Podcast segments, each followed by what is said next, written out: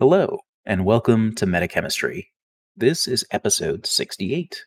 And today we're going to talk about our experiences at Salt Lake Showdown, uh, that the larger regional events, one of the Infinity satellite events that we all were lucky enough to attend recently. And figured that after getting a chance to talk to Rob Paul, the winner in our last episode, uh, we figured we'd take a chance to talk about you know, what we thought of the event in particular, and especially now that we have everybody back and available. But before we get started, uh, we want to take a moment to thank our sponsor, Mo Games. And Mo Games is an online supplier of Infinity, and you can find them at mo-games.com. And as part of their sponsorship of our show, all of our patrons, regardless of level, get a 10% discount code to the store. And we also raffle off a $40 coupon code every month uh, for people that are just part of the Discord. So just by joining, hanging out, participating, you get entered to win for that gift card raffling. Because what's better than games? Mo Games.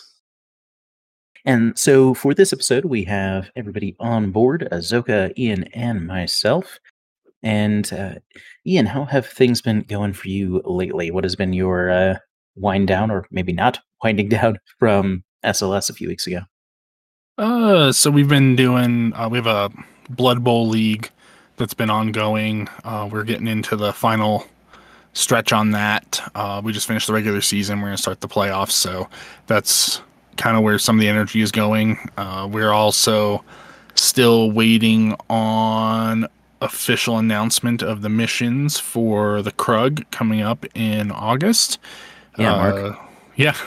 uh, now they're going with a um, kind of a, a, nice retro theme uh, because, funny thing, the uh, organizers kind of agree with us with a lot of the weird tournament rules that keep getting put into ITS and bloating it out, not being a thing that they want to mess with. So they're looking at uh, doing a slate of missions from older seasons that don't have any of like the weird extra stuff, like you know the the terrain zones or the um, free models or any of that kind of stuff. So uh, while we're bouncing around some ideas, while we're waiting on those to be announced, hopefully that'll be very soon.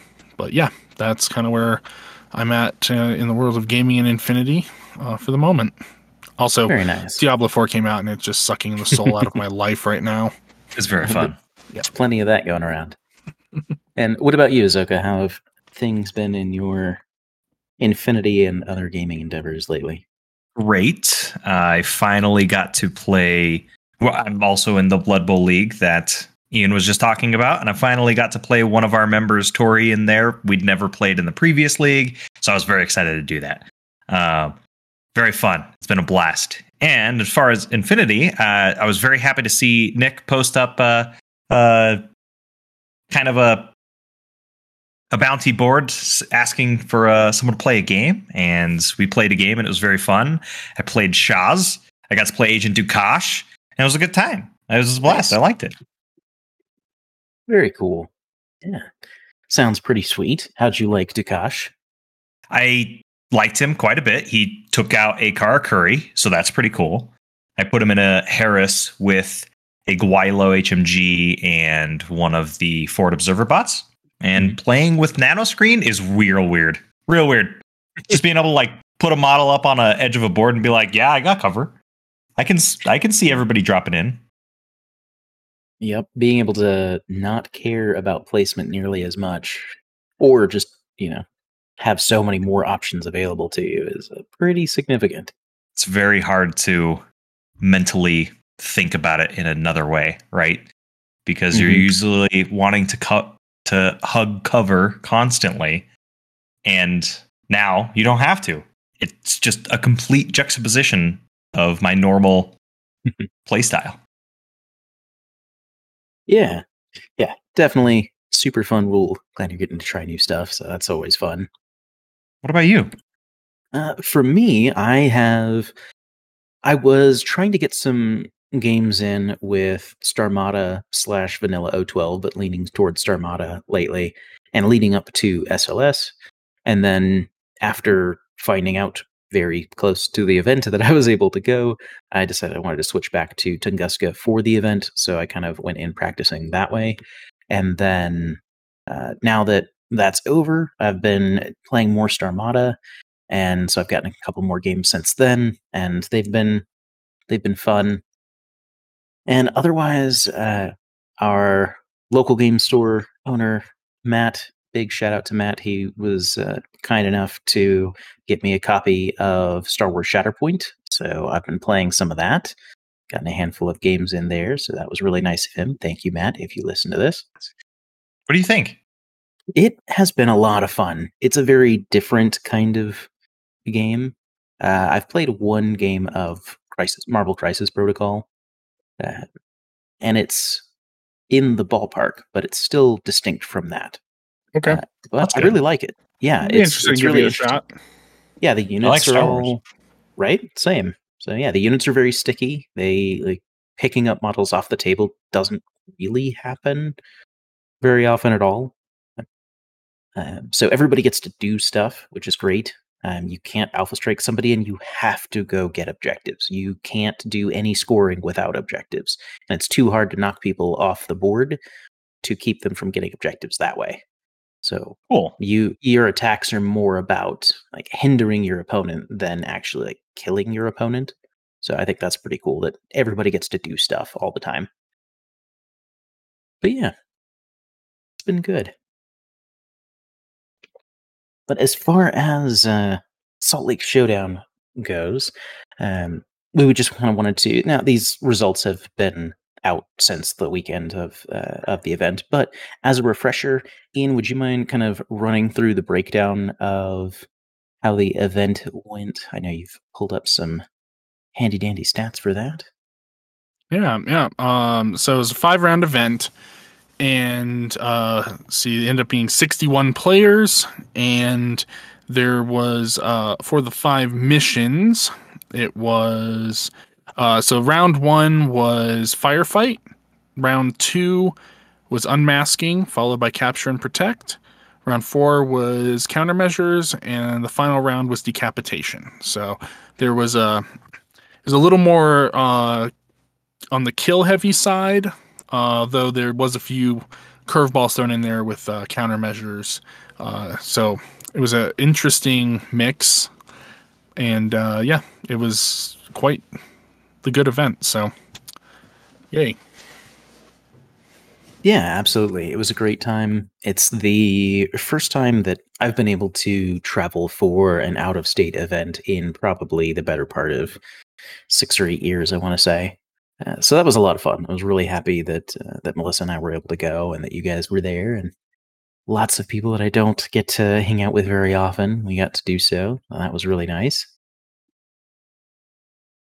But Yeah, yes, it was a blast. It was so much fun to see you guys there, or and just playing your games. It was like, this is awesome. Yeah.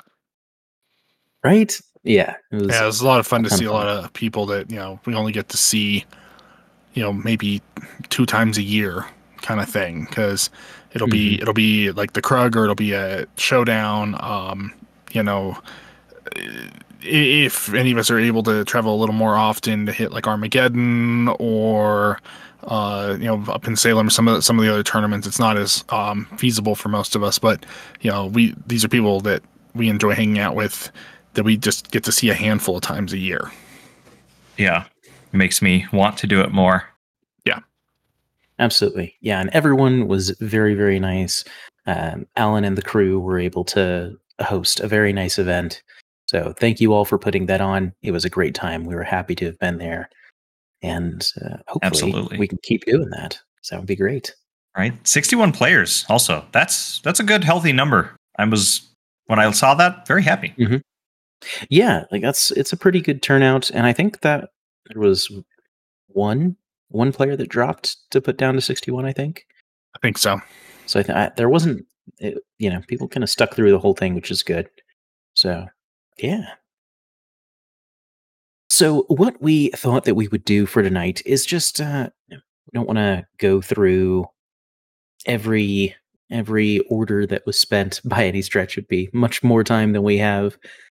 But we kind of wanted to kind of take turns going around each of our missions. So luckily we were all there, so we kind of all have something to contribute, unlike most of the time when I kind of sit here and ask the questions about everybody's playing everybody playing their games.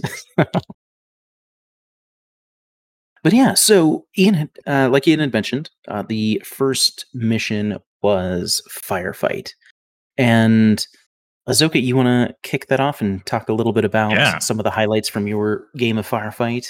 Oh boy, Things- was Firefight phenomenal. So I got to play against Tim Chainsaw, which was just a joy. That man is a joy to be around, and I was bummed out that uh, I had lost against him. I guess not bummed out. I'm very happy for him, and he's a very good player. But I had lost last year in Salt Lake Showdown, so I was gearing up for my revenge. And oh boy, did I get it! It was a great game, and on top of that, we played on Ethan's, uh, our Discord member Snowball. We played on his Sonic table, which visually awesome. He left his iPad over there with the Sonic soundtrack playing, so it's all like, you know, upbeat and high beats beats per minute and the like. So Tim and I are just having a good time jamming out to that, playing on this table, and the table played very well.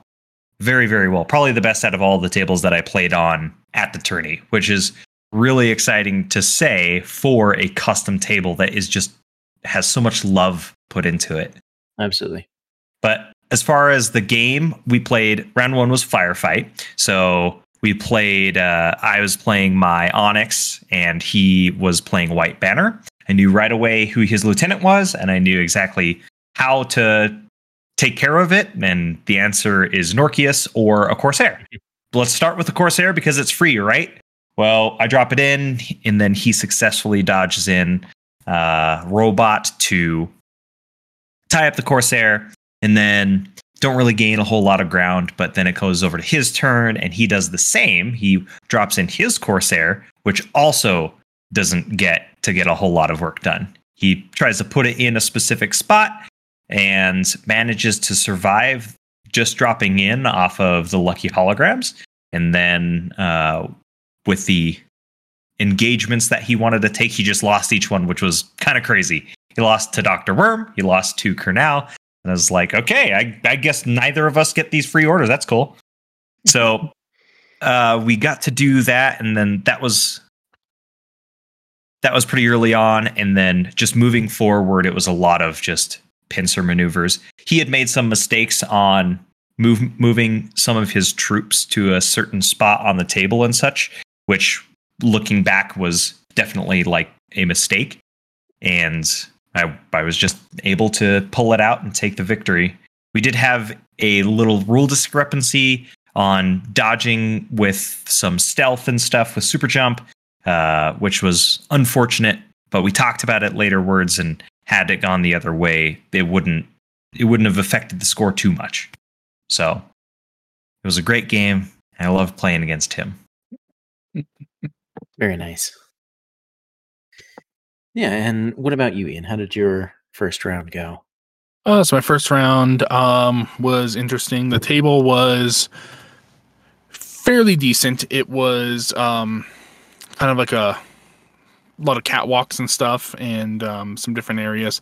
Uh, my opponent, uh, Rich, newer player, he uh, this is his first big tournament, so uh, we kind of walked through some stuff on that, and he went first. He was playing Steel Phalanx, and he tried to uh, come at me hard, which um, I was playing Foreign Company, uh, which I've been doing for the last season. If people haven't heard that yet, um, so anyway, he tried to come at me kind of hard, um, but he was trying to rely a little too much on his um, mimetism minus six, and uh, my bolt sniper. Yes, it's only uh, MSV one, but with that and with marksmanship, um, I, I think he was kind of thinking it was more of a, well, I don't need to be in cover because of the marksmanship and the MSV, but you know, you're still getting the damage reduction. But anyway, like there were some pretty key uh, exchanges uh, on the one flank with that that um, went my way,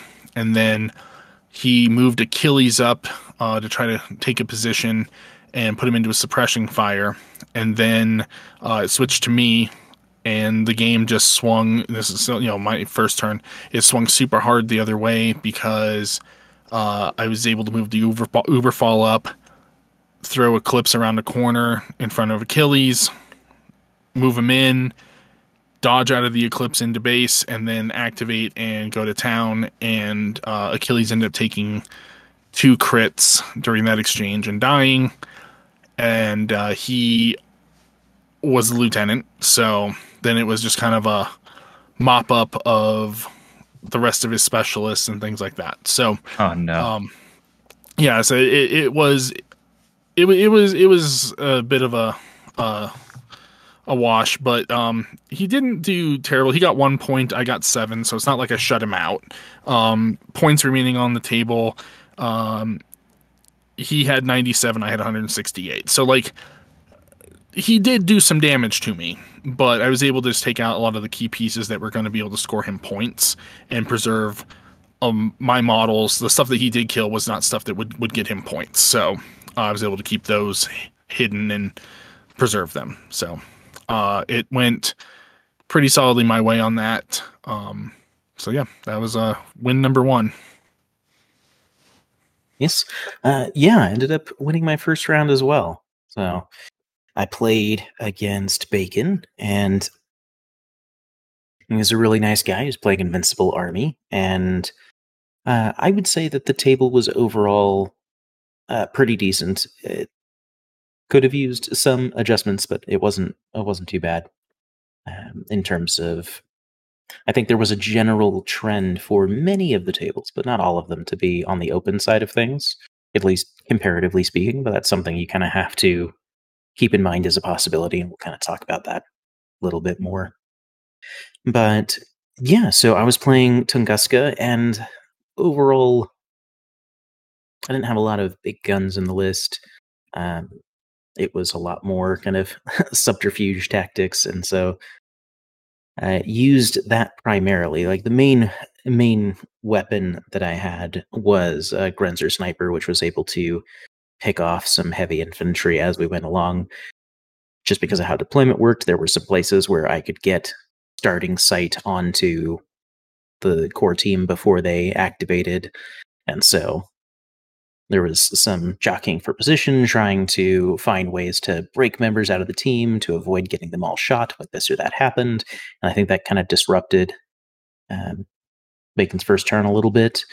But yeah, did a good job going for objectives. I think that he had gotten a classified and one or two panoply open openings on the first turn, which was really good. He kept laser focused on the objectives, which was great. Uh, and it was kind of funny because I wasn't doing a whole lot. I, I didn't take very much damage to most of my forces because I go to straight up engagements very often and I would kind of play kind of cagey and pull back um, when I wasn't attacking. And so I think I still had like 220 or 30 points on the board at the end of the game. Um, so I ended up taking it on army points, but I miscounted the panoply grabs. So we tied on panoply grabs. And then my Corsair tried to kill the Dao Ying lieutenant, but failed. Uh, they both, I put two shotgun shells or two blast templates onto the Dao Ying. Dao Ying passed them both. Shotgun came back, killed the Corsair. Then, you know, run a puppet bot with a shotgun. Put three templates on the Dao Ying. Dao Ying passes them all. Puppet fails a save. No.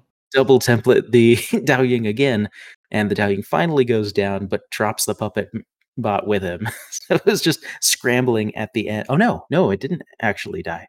Yeah, because I didn't get lieutenant kills on that one. I got army points and something else. I mean, yeah, it's still or, not great because like my Corsair came in and squared on a flash pulse bot and got stunned. And then yep. he moved forward and squared on a flash pulse bot and got stunned. and then he moved forward and he shotgunned the flash pulse bot and got stunned and the flash pull spot survived. So Oh, that's so funny. yeah, I mean, well, my Corsair didn't do anything but take an extra order to go die. But yeah, you know. Yeah. Is what it is. But yeah, it was it was a good game. It he definitely put pressure on me early to start working on objectives. Um, but That's I think good. it was I think it was that he didn't get. Um, I ended up getting more more specialists and army points, and I got a couple classifieds, but I didn't get more lieutenant kills. And he had gotten a lieutenant kill for those two points. So I think it was seven two on the first round. But yeah, it was it was a good game, and it was hard to punch through that armor sometimes, harder than I would expect for being armor three models. but Yeah, sometimes, sometimes my that's game enough. two will have a uh, similar discussion topic. Hmm. Talk about uh, discussion topics. You might notice that we were mentioning a lot about the tables, and there is a reason. Ian, would you like to elaborate on why that is? Well, since we're going to go there, let's talk about round two. Round two is unmasking. And um, I got to play an absolutely wonderful gentleman by name of Zico uh, from down in, I believe, uh, the Phoenix area. Um, and he was playing Vanilla Nomads. And uh, I won initiative. I was going first. I deployed first. He counter deployed, and yeah, this did not go my way because uh, he counter deployed with two uh, TR HMG bots and a Sin Eater HMG. And between the three of them, they could see about 70% of the board. And almost every order I spent, at least two of them were going to be able to fire on whatever I did. So uh, it was rough. Uh, he beat me 10 1. He, uh, at the end, I had 113 points. He had 265 left. And this is with me doing everything I can to like coordinate orders to take out just one bot. I didn't take out any of the three. Uh, it was brutal. And it didn't help that he crit me at least once in pretty much every exchange. Uh, yeah so, but again dice is dice that happens um he was a wonderful opponent uh there was a lot of uh give and take in the game um he, he was very laid back about things um and in fact there was stuff i would do things and he'd point out uh an error opportunity um that he would receive and be do you want to walk that back and so I really appreciated that. So there was a couple, you know, things, you know, it, it was very reciprocal because he was so cool about things and, and you know letting letting you walk stuff back if it wasn't you know was going to be a bad choice that absolutely. Like that that was just probably one of the better even though the game went very much against me it was probably one of the better opponents that i i've had at a tournament just because of how uh cool he was with with everything. And again this isn't me going hey uh can i walk this back? It's him going hey i'm seeing this. If you don't want to do that you can take it back kind of thing. And I think that's just a really cool uh, way to approach it. Um, but then he went ahead and um, like like he just put it to me, and he got the full ten points. I had to work as hard as I could just to get a single point for getting a decoy. Um, so I said, yeah, the table was very very rough. He had the perfect list to put up on it against me.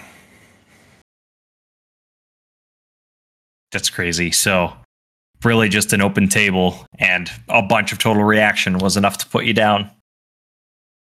Yeah, and I mean, I know that there is, eh, there are still in some circles kind of a a consensus of sorts that TR bots are kind of noob stomper tools almost, where they they really don't work on skilled players anymore.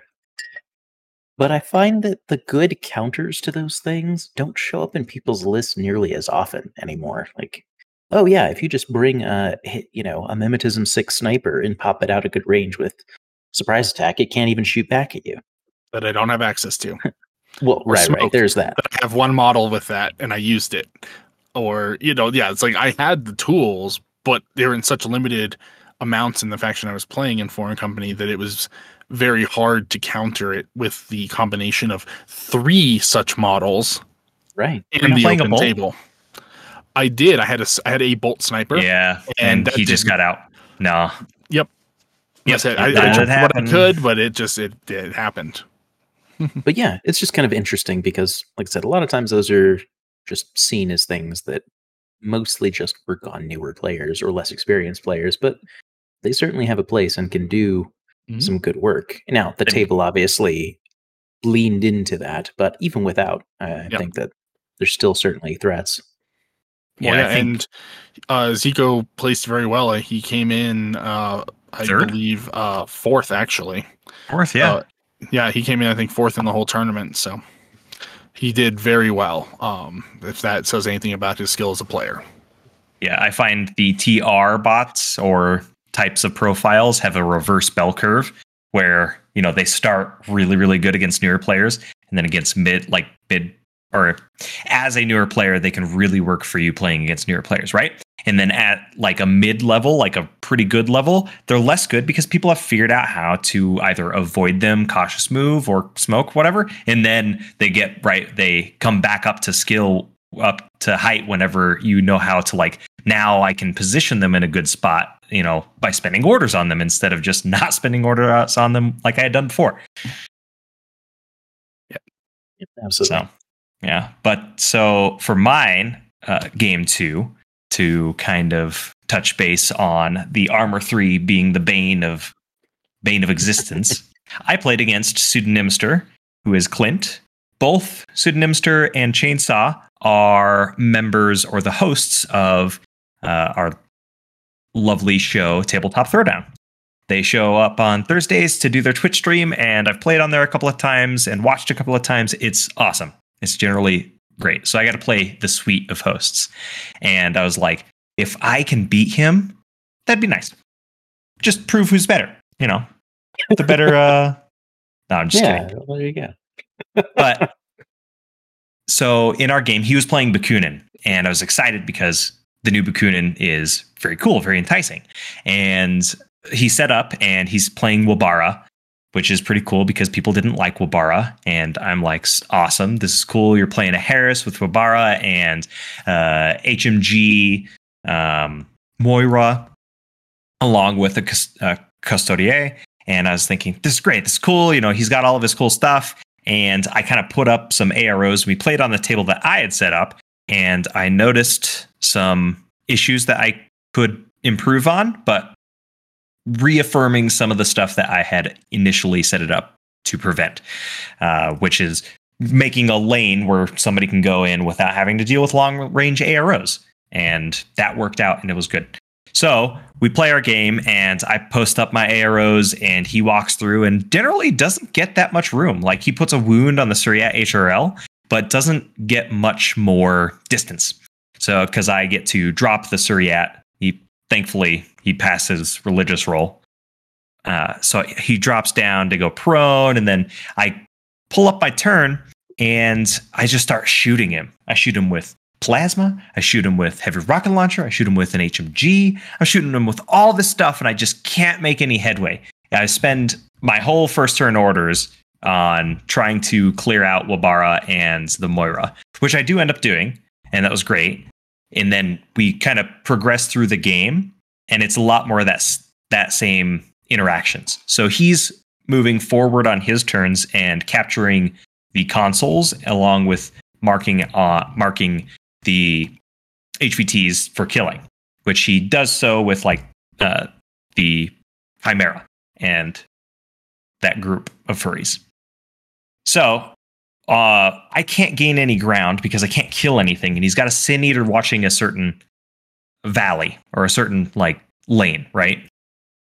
So I end up finding out later on something to learn from it is, you know, go back to what uh, Pauline Ike says. Just go the other way.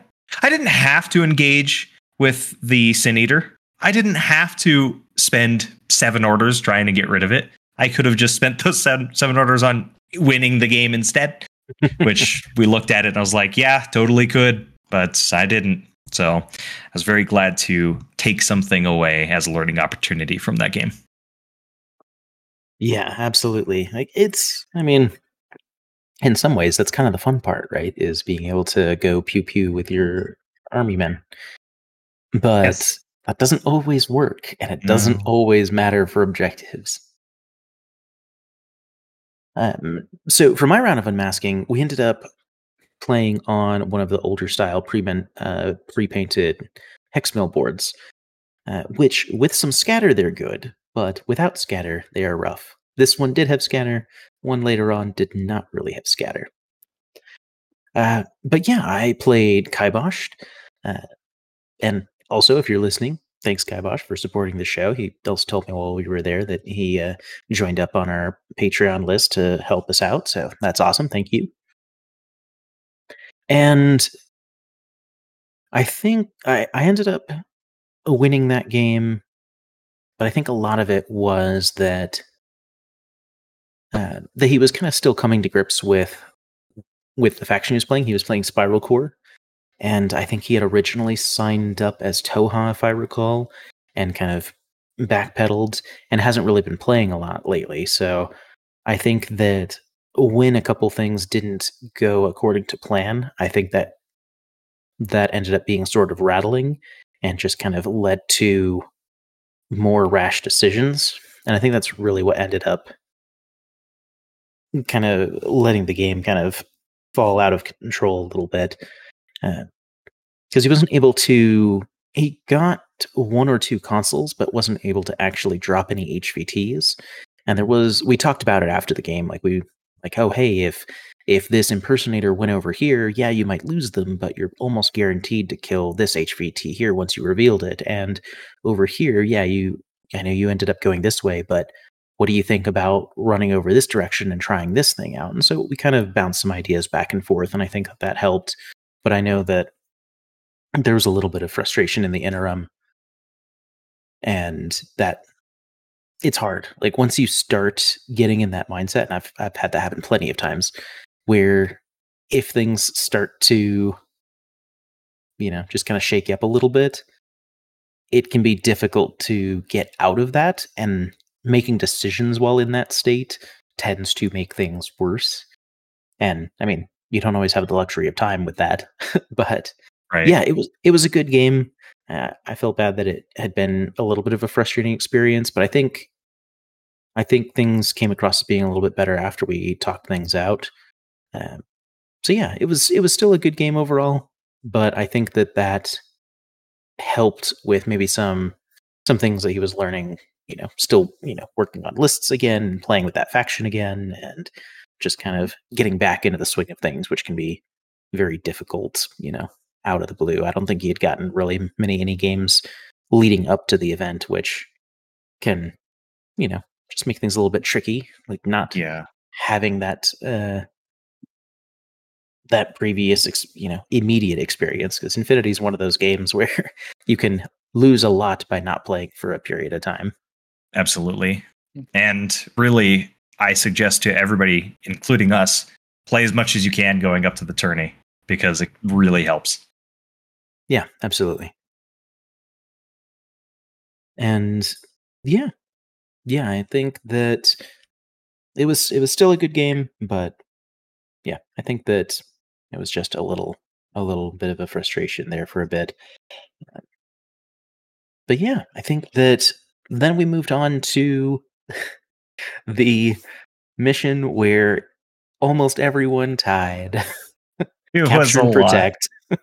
there were so many tie games during this mission because of, you know, if you can't get to the other person's beacon, it's real hard to score anything. so, tell me a little bit about your capture and protect mission, Ian. How did that go for you? Uh, it was interesting actually. So, um, for round three with capture and protect, I ended up matched up against Melissa, uh, Devin's partner, and contrary to what she may think at times, she's actually a pretty good player. And how this game went was uh, I won initiative. I'm going first. I deploy first. She counter deploys. And good God, I'm looking at two Chaksa neurokinetic models with HMGs posted up in the corners. I'm just like, oh, I just dealt with this. Am I really dealing with this again? okay. But now there's also this whole string of camo markers in the midfield because of um, uh, the Gaus and whatever other nonsense. So I'm like, oh god, I just don't want to deal with these things. Like this is just not looking like it's you know, it's it, it's already looking like a little bit of an uphill battle just with the setup. Uh, the table was actually fairly decent. Um, decent cover on both sides. Uh, de- you know, fire lanes weren't too egregious, so that that at least was kind of going in my favor. But I was able to move up. Uh, my Pathfinder sensor reveal all the the camo guys, and then just roll Uberfall commandos through them, which I lost them, but it was worth it because it just took out all the midfield presence. Uh, but again, this was we went the full three turns, uh, pretty much, but it was a situation where uh, I end up winning the game four to zero because I had my classified and I was able to grab the objective last turn. That said, victory point wise, it was uh, I had 222 points left. Melissa had zero. And while that sounds like, oh, I just rolled over her, I did not. I she forced me to table her. She dug in so hard around that objective. There's like a wall that kind of ran in front of it. She put like five guys prone right behind that wall. So I had to come over the wall and deal with them in order to just even get a guy onto the objective. Like I literally had to kill every single model just so I could score some points. It was kind of intense because it was not expecting to deal with that level of just dug in defense. Um, but I, I, think with the me taking out the midfield presence and then kind of taking out the the Chaksas, it was um, she she kind of gave up on the trying to move forward to grab objectives and just settled into the I'm going to try to make this as hard as possible for you to be able to get points. And honestly, I mean, it did. I had I had to spend to my very. It was even my very last order in my pool in the third turn for me to jump on the objective. That's how hard she dug in and made me dig her out. So that is her specialty. Yeah, it was, and it was a good game. I think everybody had a decent time. Um, but yeah, it was, it was definitely one of those like, wow, okay, like this, this was a lot more effort than I kind of expected, um, which is so awesome. So, yeah, she's she's told me that her favorite thing about Infinity is killing people in ARO. her lists certainly speak to that that yeah. mantra. That's great. but yeah, how about you, Azoka? What did uh, uh, what did Capture and Protect look like for you? Oh, oh, it was a fight. It was a fight and a half. Although, okay, so I played Shivan Rage, who is Don. He's from Wyoming. We play a lot of games, and he's I, I really like the guy. I like playing games with him, um, generally speaking. So we and he's a very good player. he's a very good player. Yeah, he every time we play, it's like a run for my money, right? Yeah. And that's good. I love that. Yeah. Um, so we play our game, we set up, and he is playing vanilla nomads. So, you know, got the general things, except he does bring uh, a really cool lieutenant in Kusanagi. So that was exciting to see. Granted, she didn't have a Spitfire, she just had a multi rifle, but still a great profile. So the game was on a very open table. I plopped up my Overdron, and he was able to see like 70% of the board. It's bad. It was really bad. And then I also had a Surya HRL able to see a lot. So it was a very open board situation and Don got unlucky on a lot of things. So I move up one side of the board with the link team and I take out some of the puppets and just kind of establish a good position. That's really all, all I could do on the table because it's just so so open and everything can see everything, right? And he brings out Kus- Kusanagi and an intruder to kind of deal with these AROs. So the intruder does deal with the Overdron really well because smoke and MSV will absolutely do that. And Kusanagi tries to deal with the Suryat, but Kusanagi unfortunately just didn't didn't succeed. Like this that Suryat was tanking everything. It was it was really bad for you know for him and there were a lot of engagements that that happened. It wasn't just like one time he lost that and then you know lost a little bit of forward momentum. No, it happened pretty often. So, not only was I doing relatively well with dice and some decisions here and there, the game, the the mission is just so hard to score on because I was doing well, right? But the table was open and the objectives out there in the open, and I'm just not killing everything to get there. So I could I could barely squeeze out three points, and that was really hard. Um, a lot of respect to to Don deciding to go second. I chose deployment, and I gave him the bad choice of choosing first or going second on a mission that vastly uh, rewards going second, and he chose to go second. So, yeah, he definitely didn't do bad with it. Yeah, yeah, it's a tough position to be in, but I agree. Like going second is very significant in capture and protect. But yeah, I ended up uh, playing Jaeger, and we got a chance to play on Snowball's Sweet Sonic table, so that was cool. And yeah, it's it was a really interesting game. Uh, as both of us were kind of commenting on just how well dug in each other's forces were, and you know we kept sending out pieces to try and cross the gap to get to the beacon, and I think throughout the entire game, neither of us were even able to get into base contact with the other's beacon.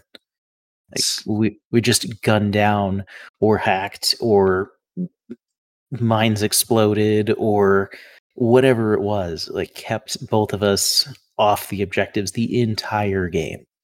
Uh, so there, there was basically no scoring to be had there, but it was, it was really closely fought. We both were on the cusp of getting points, and you know things just would take a turn. Like, oh, you know, lost that face to face, or oh, didn't make this dodge that I needed to get over here, or whatever the case may be. So we both ended up getting the point for not having our beacons captured and the one classified.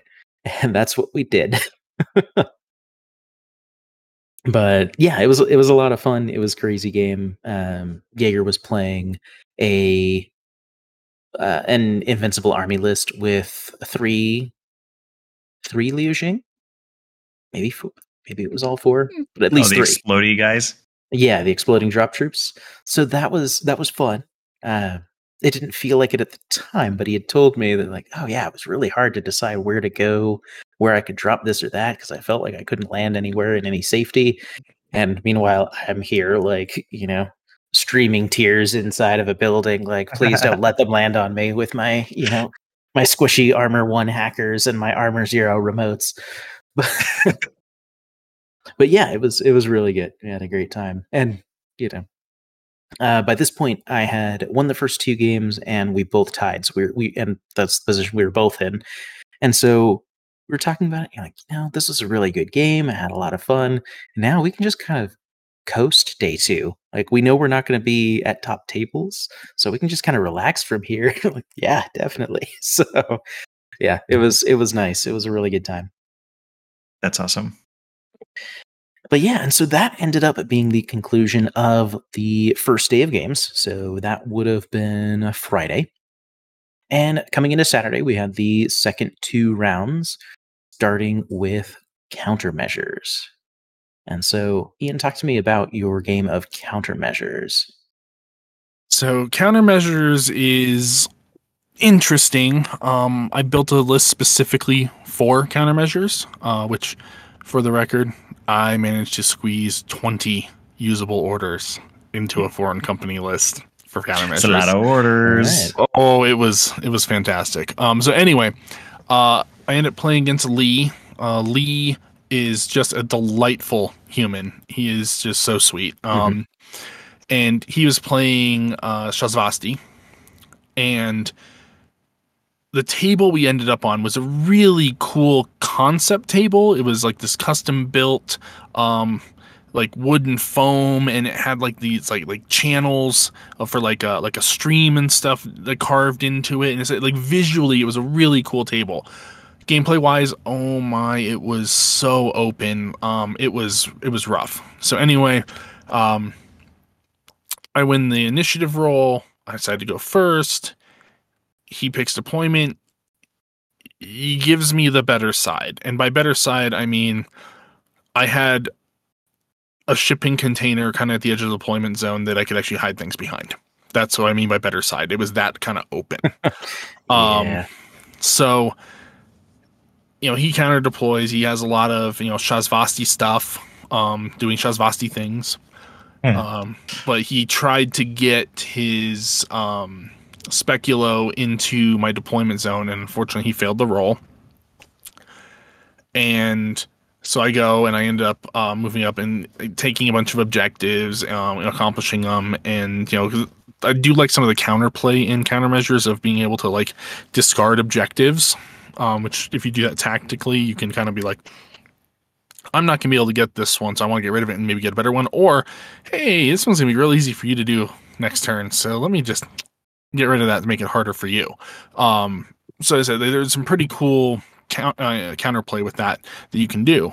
Um, so we were both doing that, and I was, you know, just kind of taking charge of the objectives and just reminding, hey, do you want to discard any, you know, kind of thing. So we go. Um, I move up my repeater network. I start censoring stuff. I start, you know, just like revealing things and just kind of mowing them down.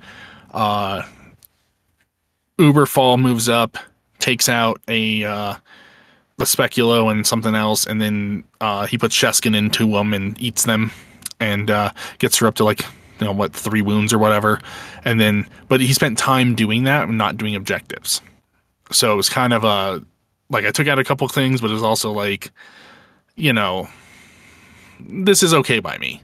Uh, moves up, tries to do some stuff. I take her down because I was able to target her, uh, things like that. Um, he had a Sphinx. The Sphinx ended up being doing nothing in the game because it ended up in this little gap in between like three repeaters.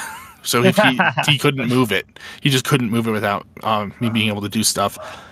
Mhm. And um, and then yeah, he also had uh, what's the uh, the drop trooping uh, drop trooper. uh, Cadmus. Yeah, he had that, and I threw the uh, the control jump on it, and it just he failed that. So it's it just didn't go his way, but it was a very solid uh, game overall. I think um, he had a a good time like learning a lot of stuff with um, how his army functions because we talked about a lot. So it ended up winning a nine to one, uh, 290 VP to 127. Um, I did not take hardly any losses. Um, but yeah, it was interesting game. I think the table, um, I definitely got the better side of the table. I think it was very, very rough for him to um, to stand up against me with uh, how kind of open the deployment zone he got was. Yeah. It sounds like most of the weapons were kind of shorter range that were available. Yeah, and I'm and I was running uh, you know like a sniper and uh, marksman rifles and a few things like that. So yeah, yeah, Dude, that you told me four profiles that he used, Mhm. and that's 200 points. Yeah. Holy cow. Yeah. Uh, I mean, he he took the some of the cheaper stuff too to fill it out, but like he did, Yeah. it wasn't like a like a limited insertion list by any means. But yes, uh, he did take a lot of the fun fun expensive toys. Yeah. Well, cool. For uh, for my version of countermeasures, it's I played against Matt, who is from Maine, and he is uh, his ITS handle is Jello. What a joy! What a joy! I don't even remember the game that much as much as it was a joy to play him. I He's think so much fun. He's great. So great. He as he were as we were setting up, we were kind of talking about what he was playing, and he was playing Haqqislam. Um and he kind of mentioned some things about having a Maggie. And I was like, I think you might be playing the Maggie in countermeasures. That's awful bold of you, but I think you might be doing it. totally. He totally did it. And so it was he got unfortunate in engagements versus the Overdron where the maggie was just outside of 32 inches so he didn't he lost a couple of face to faces versus an Overdron so ended up not playing that with that too much uh, i pulled predator and every time you pull predator with Nourkias you are happy inside so you get the extra points and did that um, and overall, it was just we just did countermeasure things. Yeah, yeah. I, uh, we actually thought we were going to play each other because we were kind of next to each other in rankings. But with Yeah. uh, I think the person that dropped or somebody is, going to play somebody they already played kind of thing, uh, it shifted just enough so we didn't. Uh, but when we thought we were, he was joking. He's like about uh, my desperados because last year at Krug, uh, I had a six point desperado kill like 200 points of his shock army. Um, and so he was like, and I said, "Well, if we end up playing." I'm going to introduce you to Uberfall Commando. and he just got this look on his face like, oh no. So, uh, you know, I'm glad he got to play you though. Yeah, I try to remember exactly who he was, what the, what flavor of Haqqislam he was playing, because he did have a link team. Oh, I then it would have he been was- Ramah. Yeah, been Ramah. Yeah, he was playing Ramah.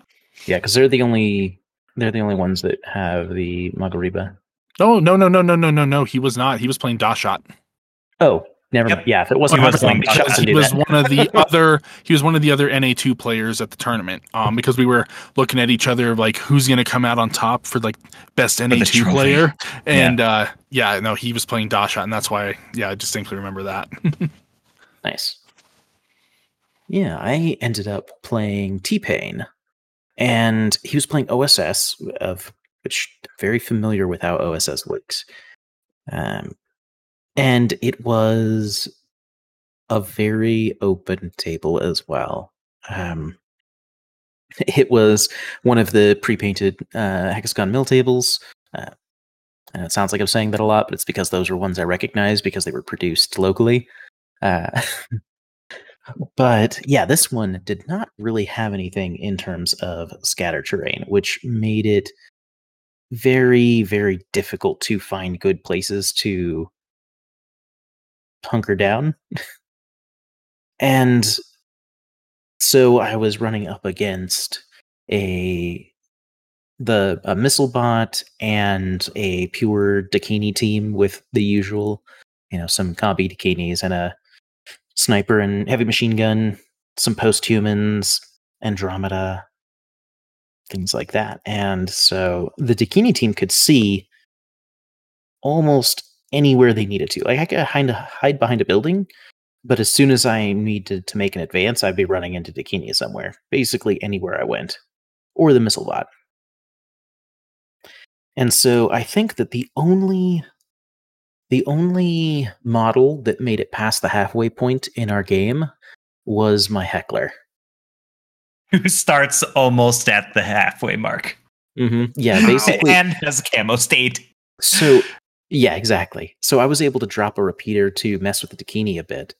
Um, but yeah, and a lot of our objectives that we were drawing were HVT objectives. Mm. and they were on, they were all visible to the fire team all of them so it was very difficult to get any points i think uh, neither of us scored in the first round i scored one in the second round and he scored one in the second round and then i scored one in the third round and with his last order he scored two in the last round well he scored one in the last round and then with his last order he was able to score one more i had a I had a puppet master who was firing shots at Andromeda while she was trying to grab an HVT, and he just missed five unopposed shots.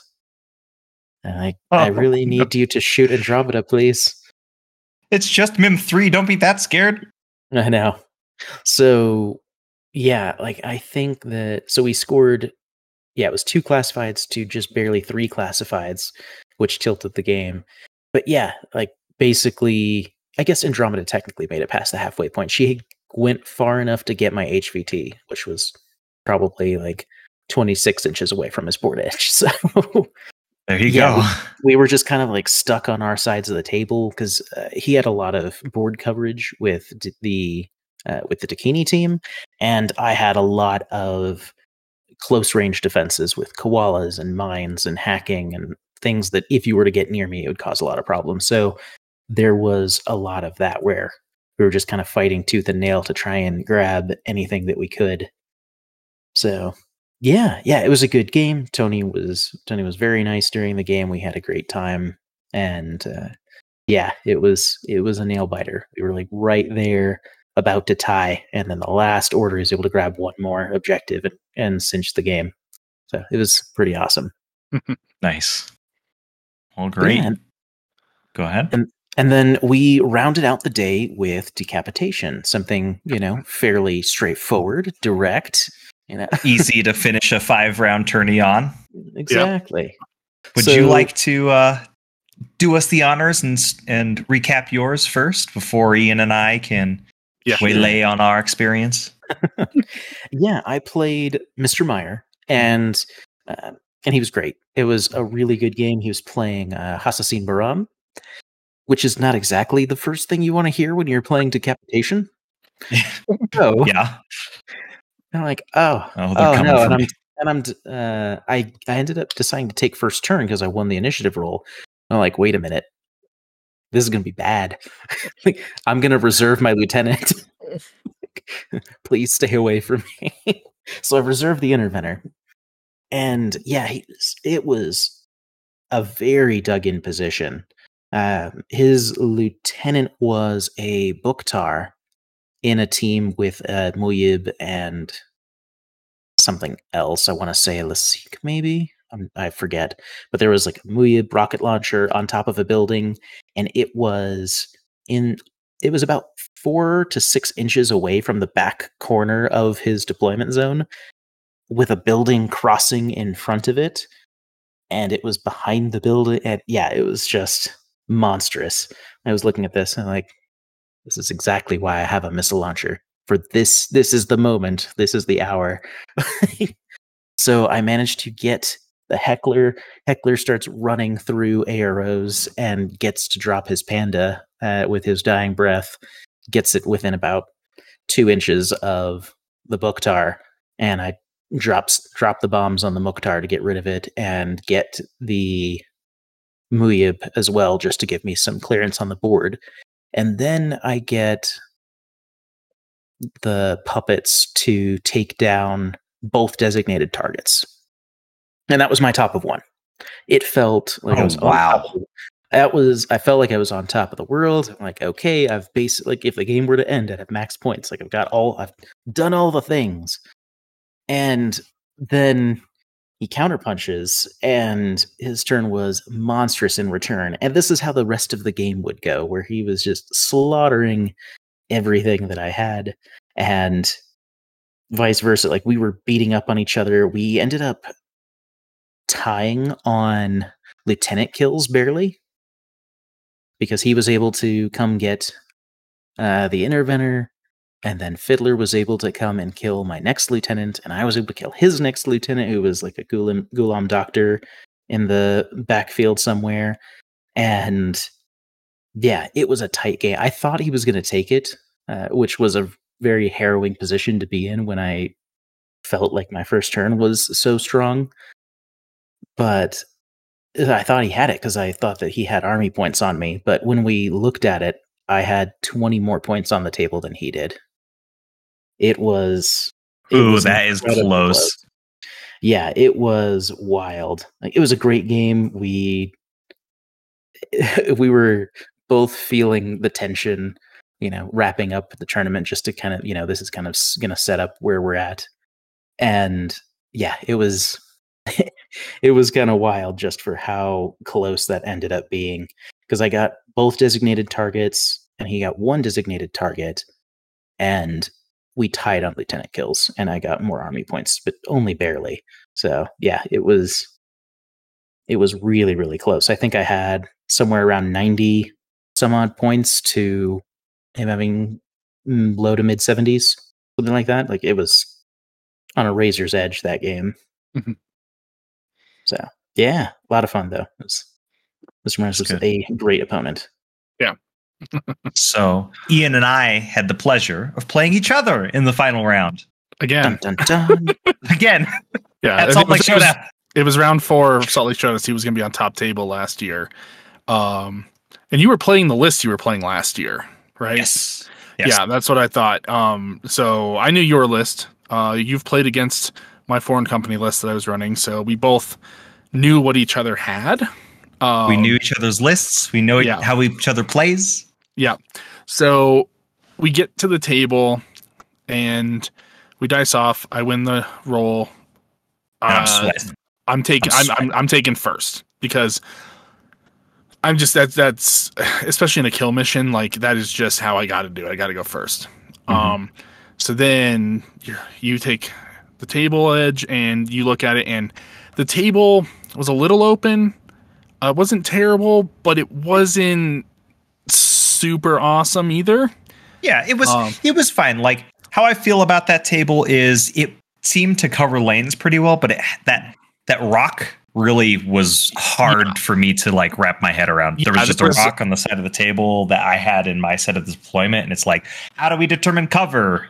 Can people climb over it? Can they see over it? It was just a lot of It, it was very irregularly shaped. Um, yes. So, but looking at the table, um, you know, you had me deploy first on one side, and and in reflection, looking at it, uh, I got the better side for deployment, but you got the better side for protecting your lieutenant.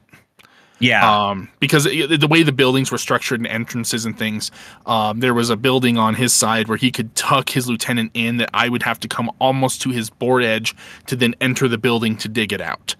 And my side didn't have that, so it was harder to protect my lieutenant, but I had uh, a little bit wider buildings and more options to deploy things effectively. yeah. Uh, so I deploy, you counter deploy, and you know, and and, and it's off. So Ooh, one note on the deployment. I took a risky maneuver in trying to over infiltrate the grief operator. Yeah. Which I think would have had a good impact if I did do that, mhm. but it didn't work out. Yeah, yeah. Um, which was kind of the theme of like everyone trying to put stuff right at me didn't work out this tournament. So I'm like, that's good. Stay Um, away. So yeah, so like from playing this list last year at you know the end of a tournament and dealing with stuff that he has, it's one of those things where I'm looking, okay, I know like what I have to take out to prevent um, him from being able to counterpunch me because part of the reason that I, I lost last year is I was one order short from coup de growing his Overdron. If that had happened, um, I think that that game would have gone an entirely different way. Um, but, you- but the fact that you were able to bring that thing back up and then it was like my entire first turn basically meant nothing and you were able to just push me off. So uh, I was looking to avoid that, but man, you had like you counter deployed that thing against my bolt sniper. So with the albedo, it's like crap, I can't do anything with it. So then I had to move my orc Feuerbach up, um, which is not as favorable of a fight dice wise, but I managed to knock out the Overdron unconscious. And this was like, okay, but he has Doc Worm and he has the bots. So the iguana tag ends up rolling up a flank towards this rock that we mentioned that's a little irregularly shaped. Um, and I get up to a point where I can kind of see over it, and it's like, okay, I think I can see Doc Worm, and we're looking, and it's it's super close. It, it could literally kind of go either way. It's so close that we call the judge over. Um, judge rules in my call a favor. judge. Yeah, just call Mhm. a judge. Um, Yep. You know, because the conversation is, I think I can see him. Uh, I'm not sure. Eh, let's call a judge. So, you know, it's always always a good idea on something especially that close. It's going to matter because Doc Worm is the if he brings that Overdron back up, I'm kind of screwed. Like it, Oh, yeah. the damage that thing can put out, it's just not going to go well. So judge rules in my favor on it. I take out Doc Worm. Uh, I end up. So now he doesn't have the ability to do to, to bring up his Overdron. I square off, you know, my dice rolls after that weren't particularly great. I squared off a couple times against some other guys um, with the iguana, uh, and it kind of just sits over there. Yeah. And then You I were have my- like a millimeter away from my repeater bot over there, and I'm like, dang it! If I was just a little bit closer, we Yeah. could solve this. But no, Yeah. So, you know, I try to move into my group two and because he's got Nourkias who's in a fire team, but he's like up, you know, kind of getting close. And I move a uh a um uh Pathfinder up kind of because it's got the repeater and I try to hack him and he counter punches my Securitate hacker and explodes my head. And that's like my first turn. Oof. So now it flips over to him. Um, I've as I've taken out the Overdron, I've taken out the ability to bring it back. His next like big heavy attack piece is Nourkias, and he's in that repeater, so he's trying to deal with it. And he's going, yeah. And you go after Blacksmith. Uh, yeah, because she's, she's the obvious one. Like, Yep, I can move this guy up, um, Yep. activate Nourkias, and try and hack out hack out uh, Lakshmi.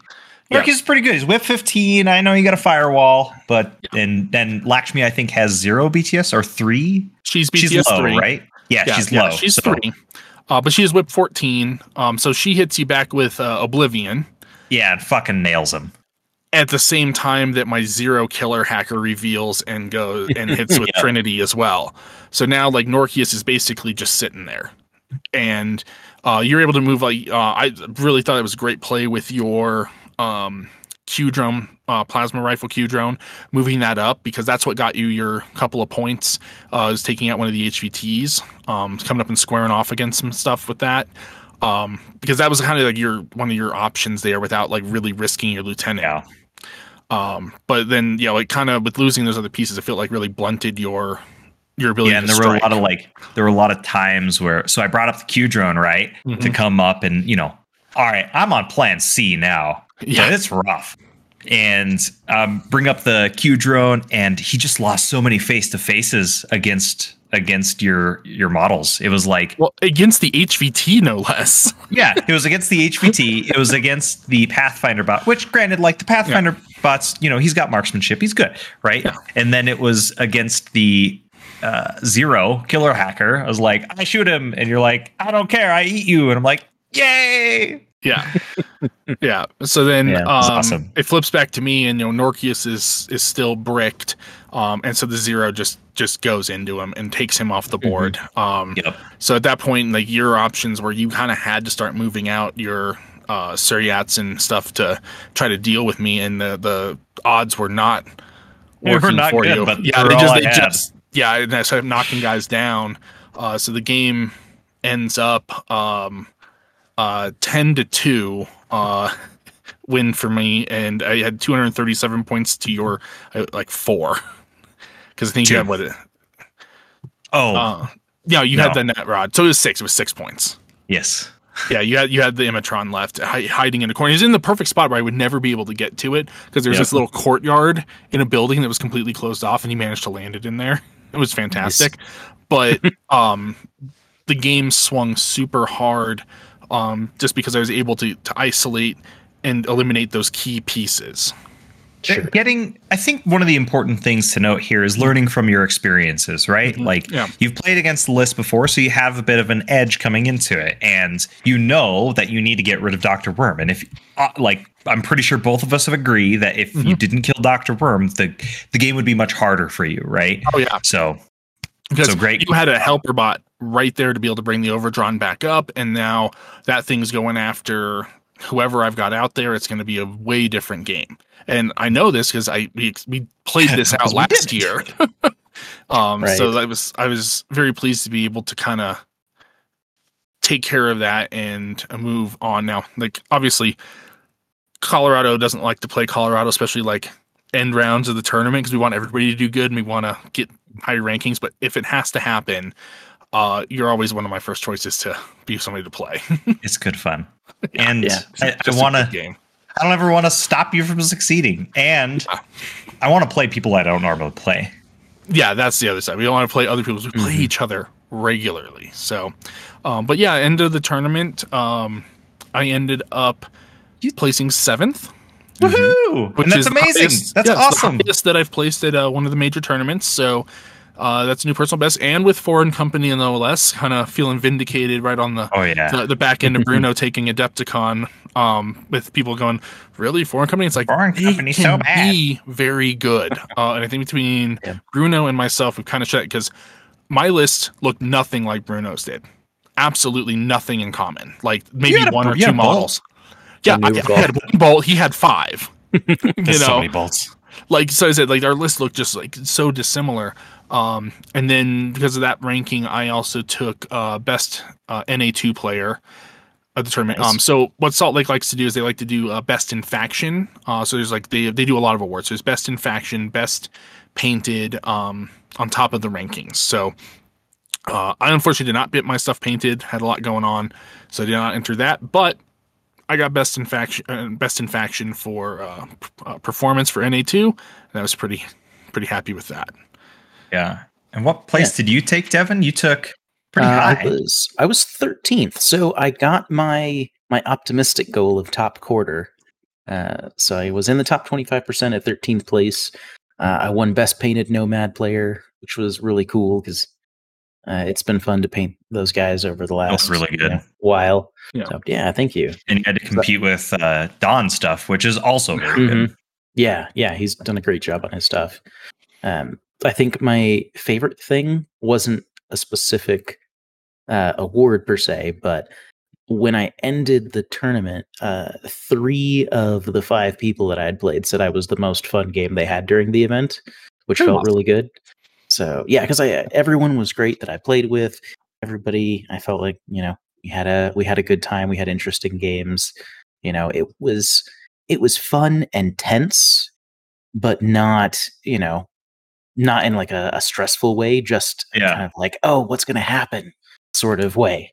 So that was super super cool. I was really thrilled to hear that, and everybody was great. I got to play. Everyone I played was new to me. I, I met, you know, first time I'm meeting any of them. I think, yeah, Yeah. So it was really that's cool. awesome.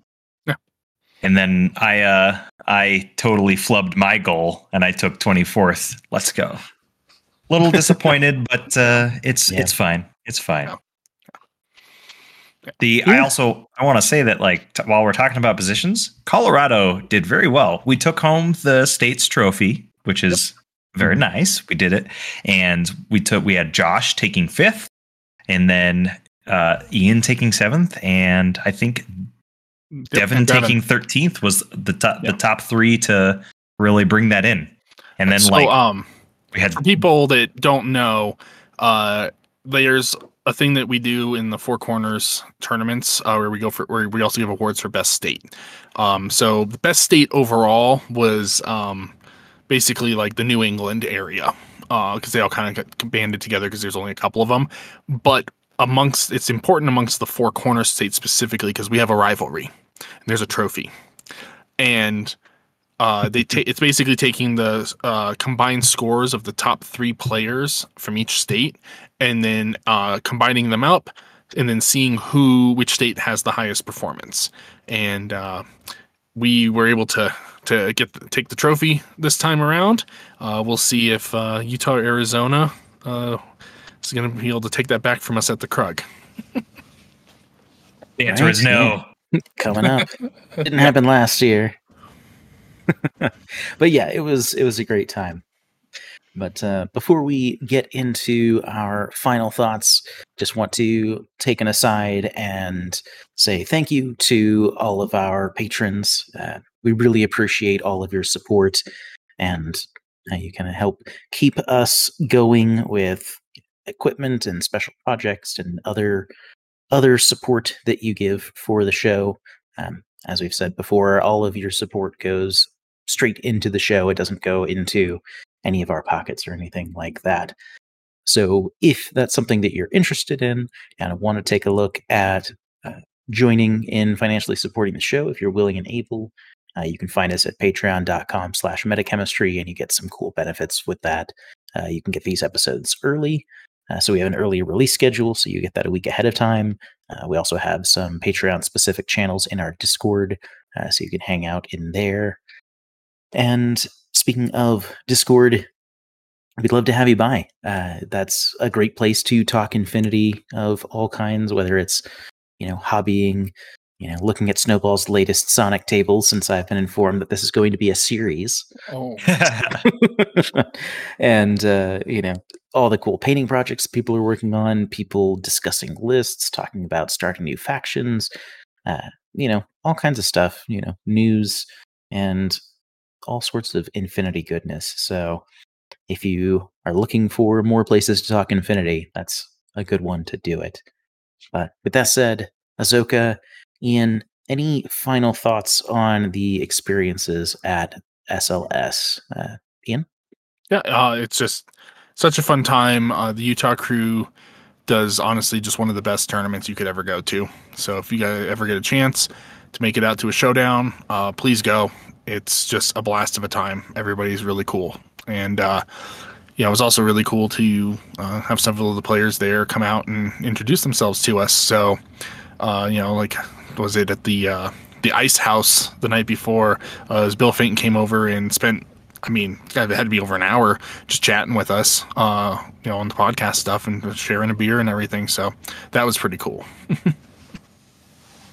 yeah. Absolutely. On my my final thoughts, I really just want to say thank you to everybody who showed up to the tourney from out of state.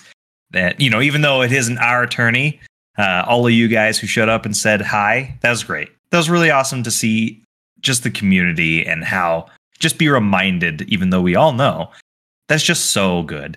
Such a, such a good community. Yeah, definitely. It was great to meet so many people in person. It's kind of, again, this has been my first event out since being a part of this show, and it was kind of surreal. Uh, just kind of saying hi to everybody and like, oh yeah, of course you you know things that I think about the game and stuff that I talk about the game, but like I haven't got a chance to meet you yet, so it's you know it is definitely kind of a, a strange feeling, but a good one overall. But it's always nice to know that you know there you guys are out there listening. We appreciate you taking the time to do so. I know there's always there's always something else vying for our time. So those of you that take the time to listen to our episodes, we're so grateful for that because sometimes it can be difficult to tell. We're just talking to each other here and not sure what it's ether. like on the right? Not sure what it's like on the outside. But yeah, that was really awesome. I thought that was a lot of fun to uh, meet people like, oh, that's you. Like, that's not what I thought you'd look like. like yep, that checks and receiving that too. but yeah, it was a great event. Uh, you know, if if you have the opportunity to go to a larger event like this, I would highly recommend you go. Whether you know even if you wouldn't consider yourself the competitive type, some of the best times I had, uh, well, all the games were great. I really enjoyed all of the after hours events.